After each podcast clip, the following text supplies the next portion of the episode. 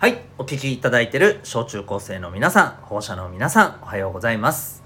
1月12日朝ですね。えーいかがお過ごしでしょうか、えー結構全国的に今日は寒いっぽいですよね。昨日あたりから結構寒い感じがするんですけど、はい、お気をつけください。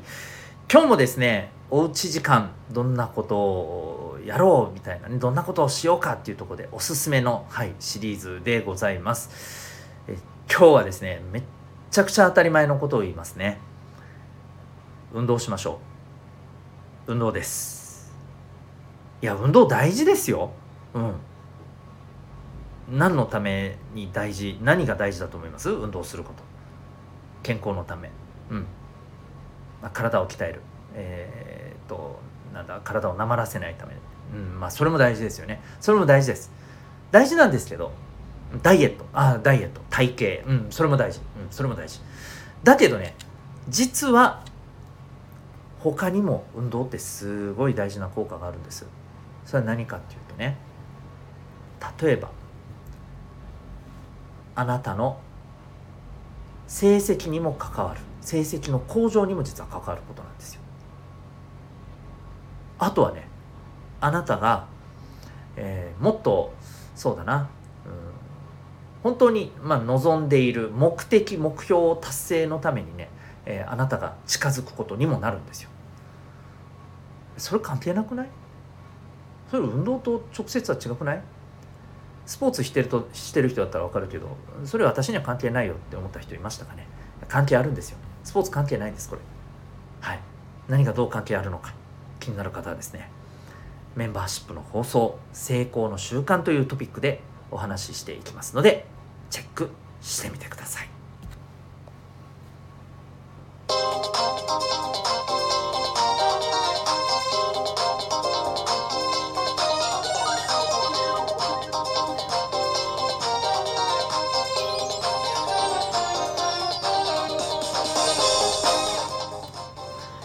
皆さん日々行動してますか？小中高生の生きる力ジオ。ホームルームのお時間が本日もやってまいりました。お相手は私強みをコーチングで伸ばす親子キャリア教育ナビゲーターのデトさんでございます。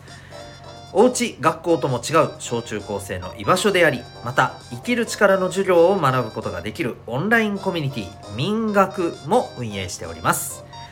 この番組では小中高生の皆さんに勉強や将来人間関係などの悩み解決に役立つ情報や日常がちょっぴり楽しくなるエピソードもシェアしております。またメンバーシップの放送では10年後社会に出ることが楽しみになるという目的で、聞くだけ生きる力の授業というものも放送しております。月額たったの800円で社会で成功し人生を楽しんでいる人がやっている習慣人間関係が楽になる心理学お金や仕事に強くなる知識自分で学ぶスキルなど学校では勉強することができない。でも社会に出たらめちゃくちゃ必要となってくる。そんなテーマをですね、聞き放題で学ぶことができる内容となっております。小中高生の皆さんはもちろんお母さんお父さんと一緒に聞いていただいてもお得な内容となっております。興味がある方は、えチェックしてみてください。HR と放送のタイトルについてるものがこのホームルームですがそれ以外のですねタイトルがついてるやつですね。成功の習慣とか心理学とかですね、えそういったものがついてるものをチェックしてみてください、えメンバーシップの放送じゃない方も最初の何分かはですね聞くことができると思います。それでは改めて今日のホームルーム本題に行きたいと思います、え今日のホームルームテーマはですねそれ気持ちじゃないよ。というテーマでいきたいと思います。はい。それ気持ちじゃないよ、うん、もう今日伝えたいことこれこのまんまなんですよ正直、うん、でこれ最近私がねちょっと思うことをはい。あのーシェアしていきたいなということで喋っていきたいなと思います。えっ、とねもうもうズバリ言うとですね自分の気持ちをこう言葉にして表現することがなんだろうな苦手なのかなというふうに感じることがですねちょくちょくあるんですよ。でね、えー、なんていうのかなこれ聞いてちょっと皆さんどう思いますか、えー皆さん自分自身の気持ちを表すことできますか？言葉にして。あ言われてみたら難しいな私も難しいって思うなと思った人もいるでしょうしいやいや全然できるよって思った人もいると思います。でね、えー、僕が思うのはいや多分できると思っているんだけどそれは気持ちじゃないんだよなっていう時が多いんですよ。っていう風に感じる瞬間が多いんですよ。つまり気持ちを聞いた時に返ってきた、えものがですねいやそれ気持ちじゃないよねっていう場合ですね。これがなんか多い気がします。例えばねこれどういうことかというと、えー、そうですね。そうだな、うん、例えば、えー、道を歩いててですね段ボール箱に入れられて捨てられている子犬がいたとしましょうか。ちょっとイメージしてね。あなたがまあ例えば通学中とかでもいいし、まあ、下校中でもいいと思うんですけど、まあ、あるいはあの普通に友達ん家に歩いてってる途中とかでもねいいんですよ。もう何でもいいんですよ。とにかくなんか普通にテクテク歩いてる時に、えー、そういうものを見つけました。どういう風な気持ちになりましたか？どうですかね。でねこういう風な例えばシチュエーションであなたどういう気持ちだったって僕がこう聞いた時にねいやなんか犬を捨てるのってすごい良くないなと思ったとかね。これは拾って帰るべきだと思ったとかね。こういう風な答えを返してくる人が結構いるんですよ。わかりました？意味。これ聞いてえ何がおかしいの？って思った方結構もしかしたらいるかもしれませんね。あのねあのそう思うことがおかしいっていう意味じゃないです。先に言っておきます。あの拾おうと思ったとか捨てる子犬捨てるなんて、えー、子犬を捨てるのはいけないぞって思ったっていうのはあのそうそう思っちゃいけないっていうことを言いたいんじゃないですよ。それはそれであの分かりますよ。はい。ね。でもさそれあなたの気持ちですか？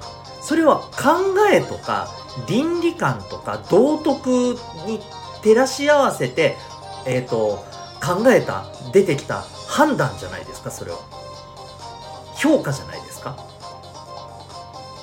わかります？それは気持ちじゃないんですよ。評価なんですあなたがこれまでに、えー、いろいろ人生経験の中でいろんなことを学んできてその中で出来上がった一つの考え方なんです。ね。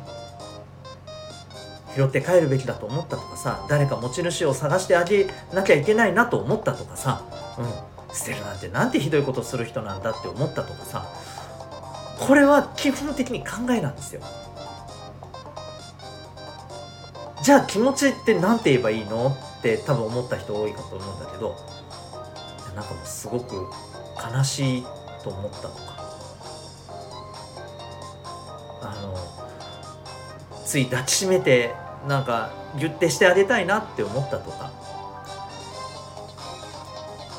そういうことじゃないですか気持ちって。涙が出そうになったとかさ。すっごくいあのなんかやるせない怒りがこみ上げてきたとかさ、うん、そういったことじゃない。でそういう自分の気持ちの先にそういった考えっていうのがあると思うんだよね。捨てるなんてひどいとかさ。自分が買ってあげようとかさ。うん。あの気をつけてほしいのはね気持ちとそうするべきだっていう考えとか評価っていうのはこれ違うんですよ。でね僕がちょっと最近気になるのはこの気持ちっていうものをどうもキャッチできているのかいないのかなどうなんだろうなって思う時が多いんですよあの小中高生のね皆さんとちょっと、えー、お話をしていろんな話をしていろいろ聞いている時にねそういう風に感じることって多いんですよね。どうでしょうか今これを聞いてあ自分もそういうふうにあの返してたわとかあの思った方はですねあのもう一回言いますよ。そう思うことそのものは別に全然あの悪いことじゃないんです。ただ気持ちってそれじゃないんだよっていう話です。気持ちって言われたら本当にその自分がその時にグッと感じた気持ちですよ。本当に悲しいとか嬉しいねぎゅっと胸が締め付けられるとかなんかすごくあの吐き気がするようななんかイライラ感を覚えたとかさ、うん、こういったところだと思うんだよね。でこういった気持ちを、えー、言葉にして出せるようになることってすごく大事なんです実は。うん。すごく大事なの。これができる人って極端な話自分の気持ちっていうのをうまく相手に伝えて相手に感じてもらうことができるし逆に相手の気持ちっていう本当にその気持ちの核になる部分をね、え、感じ取るっていうこともね上手になってくると思うのね。でそれってコミュニケーション上手につながっていくと思うわけよ。そう。ぜひですね、えー、気持ちっていうものを言葉に表す。これすごい大事にしてほしいかなというふうに思います。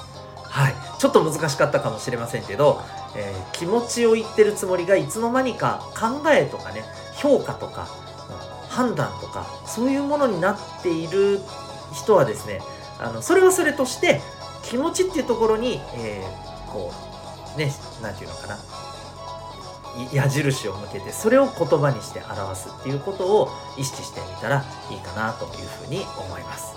はい、そんなわけで今日はですね、えー、それ気持ちじゃないよ というねテーマで、えー、お話をいたしました。